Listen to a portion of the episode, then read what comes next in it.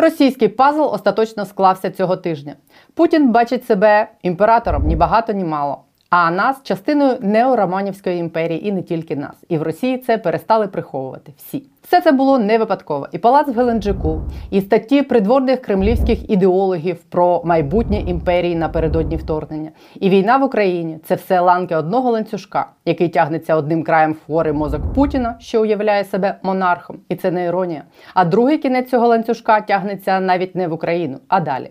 Далі імператор планує повертати Балтику, Білорусь, Польщу. Цього тижня ми побачили свідчення того, що імперські мрії і претензії Путіна не маячня, а стратегічний план і пояснення, і першопричин війни, і подальших планів Орди. Можна сказати, що пітерський гопнік нарешті зняв маску. Цього тижня він, насолоджуючись самим собою, позував на камери на виставці Пьотр І народження імперії. Щось підписував царським розчерком кулькової ручки, зустрічався з молодими підприємцями теж на камери і розповідав їм, що робить те ж саме, що робив Петро І. возвращає імперії своє.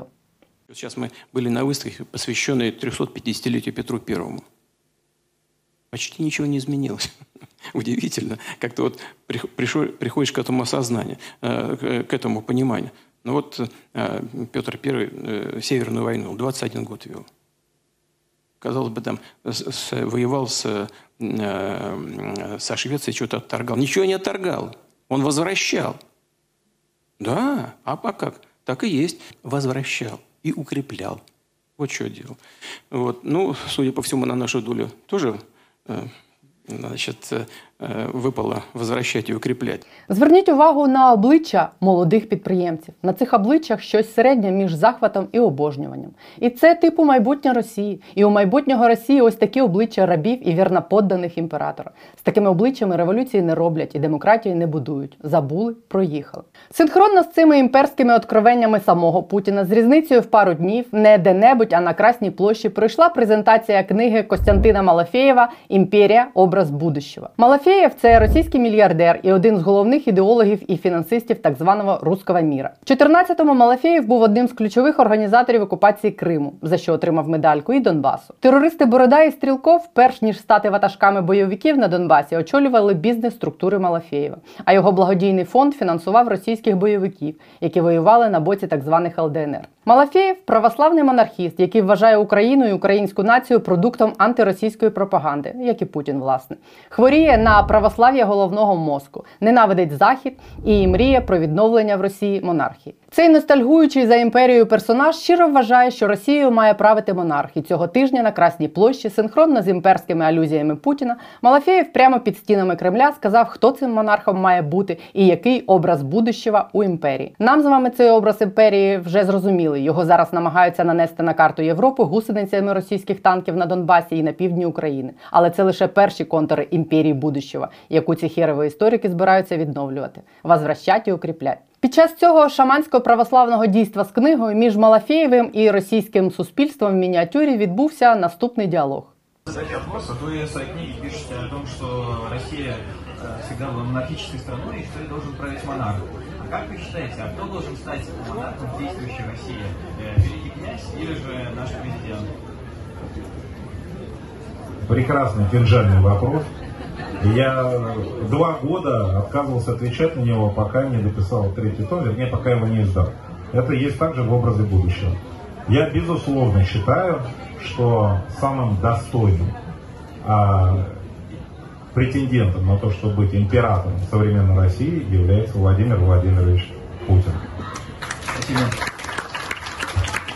Зверніть увагу, москвичі аплодують, і це вже інший зріз населення ніж майбутнє Росії молоді підприємці. Це різношорстні люди, випадкові і невипадкові москвичі, які зазирнули на книжковий ярмарок. Їх об'єднує те, що таких називають читаючі публікою, тобто це люди трохи більш думаючі, ніж якісь підбухуючі Вася з заводу. І ці люди підкреслюю, аплодують пропозиції призначити Путіна імператором. Можна було б вважати і цих людей, і Малафєєва міськими божевільними, але і перша, і друга історії зовсім не випадкові картинки з виставки. І про неприховані плани Росії помістити Путіна в один пантеон з Романовими, і про плани імперії возвращать і укріплять головні ідеологи Кремля попереджали ще до вторгнення. Просто мало хто сприймав їх в буквальному сенсі. Мабуть, тому що людям, які живуть в країнах, де правителів обирають, не зрозуміти людей з країн, де правителів призначають і всінародно люблять доти, доки не нашпигують формаліном, і ще довго після. А попередження ці були цілком конкретні.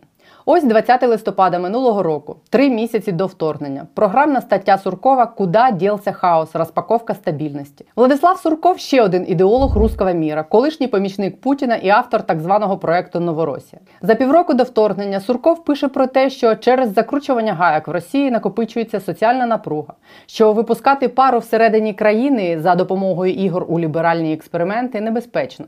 Тому пару треба випускати назовні. Социальную энтропию нужно экспортировать для утилизации на чужой территории. Крымский консенсус – яркий пример консолидации общества за счет хаотизации соседней страны. Разделяй и властвуй. Все империи делают это. Ось неоімперія і делает это, каналізує свою соціальну ентропію в ненависть до України, в колективне бажання нас знищити і денацифікувати, плюс в ностальгію за імперію і в мрії про власного імператора. Соціальною ентропією високолобі ідеологи Путіна називають зростаюче народне невдоволення побочними продуктами корумпованої тоталітарної держави, яку намагається зберегти банда Путіна. Невдоволення тим, що в країні все менше свободи, все менше зростає зарплата, все менше на неї можна купити ковбаси. А з іншого боку, все більше віл на Рубльовці, яхту колективного Ротенберга і цілий палац у Путіна. Ну і незгодних з таким станом речей за ґратами теж все більше. І щоб знизити цю соціальну ентропію, як пише Сурков, вони експортували хаос нам.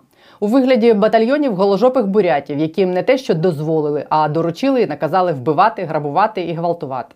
Такий от нехитрий замінник соціальних ліфтів і благ. З Романом Безсмертним, істориком і нашим колишнім послом в Білорусі, ми говорили про це днями.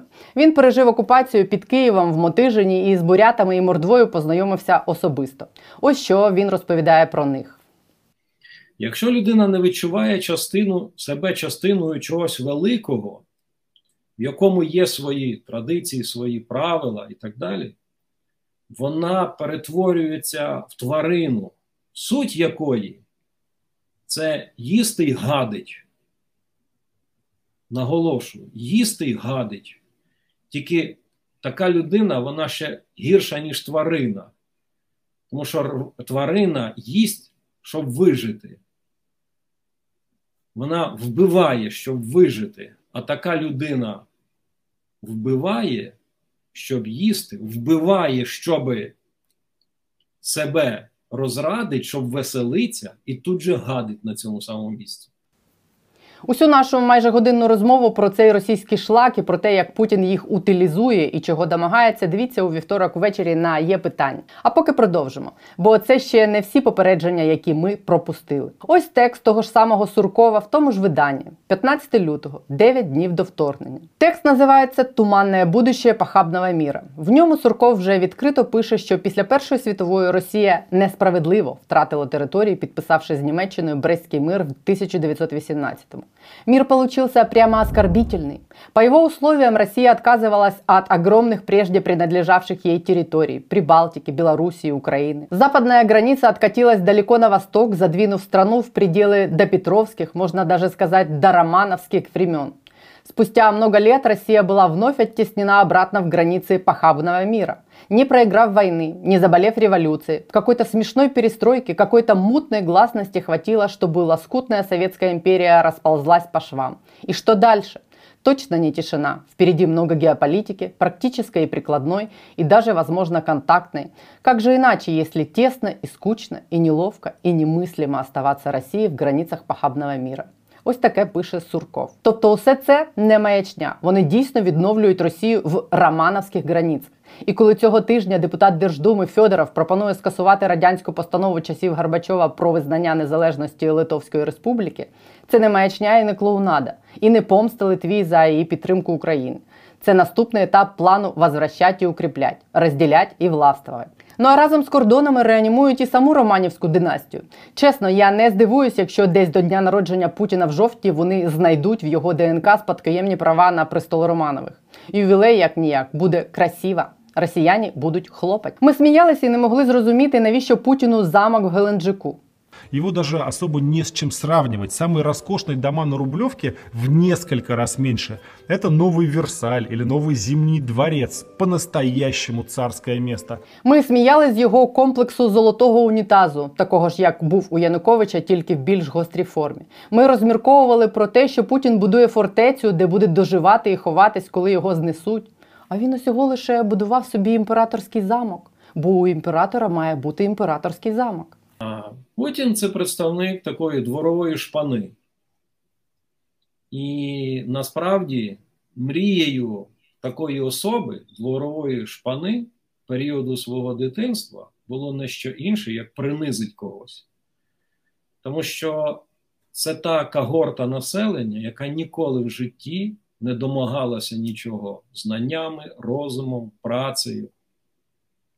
Вона досягала всього підлістю, обманом, злодійством, силою. І для цього використовувалося все. Все без винятку. Це все виглядає дикунством, білою гарячкою і псевдоісторичною маячнею, але в руках Путіна і його кліки це технології і інструменти збереження влади. Ми для них розходний матеріал в цій їх моделі державного устрою. І, на жаль, першими відчуваємо і розуміємо це. Далі будуть білоруси, далі Балтика, далі Польща. В Балтійських країнах, думаю, це розуміють. Сподіваюсь, це дійде до більшості білорусів раніше, ніж Путін дотисне Лукашенка. І сподіваюся, що якщо це розуміємо ми, то це розуміють і західні розвідки, і західні лідери. І повільніше, ніж нам хотілося б, але допоможуть нам дотиснути цих корумпованих параноїків з ядерною боєголовкою, вчорашніх гопників, які натягають імператорські корони тут а не в Білорусі, Балтиці, Польщі і Фінляндії. Нам же поки робити своє: набратись терпіння, триматись, підтримувати ЗСУ і розповсюджувати здоровий глузд, зокрема і в Ютуб. Дякую, що підписані на є питання. Дивитесь нас і підтримуєте. Побачимось завтра. Сергій Притула завтра ввечері, тобто в понеділок, буде на є питання. Будемо говорити про те, скільки нам іще жити в стані, коли грошей вже нема, а на броніки все ще треба. І про те, хто має понести відповідальність за те, що є так, як є. Тримайтесь, прорвемось. Побачимось.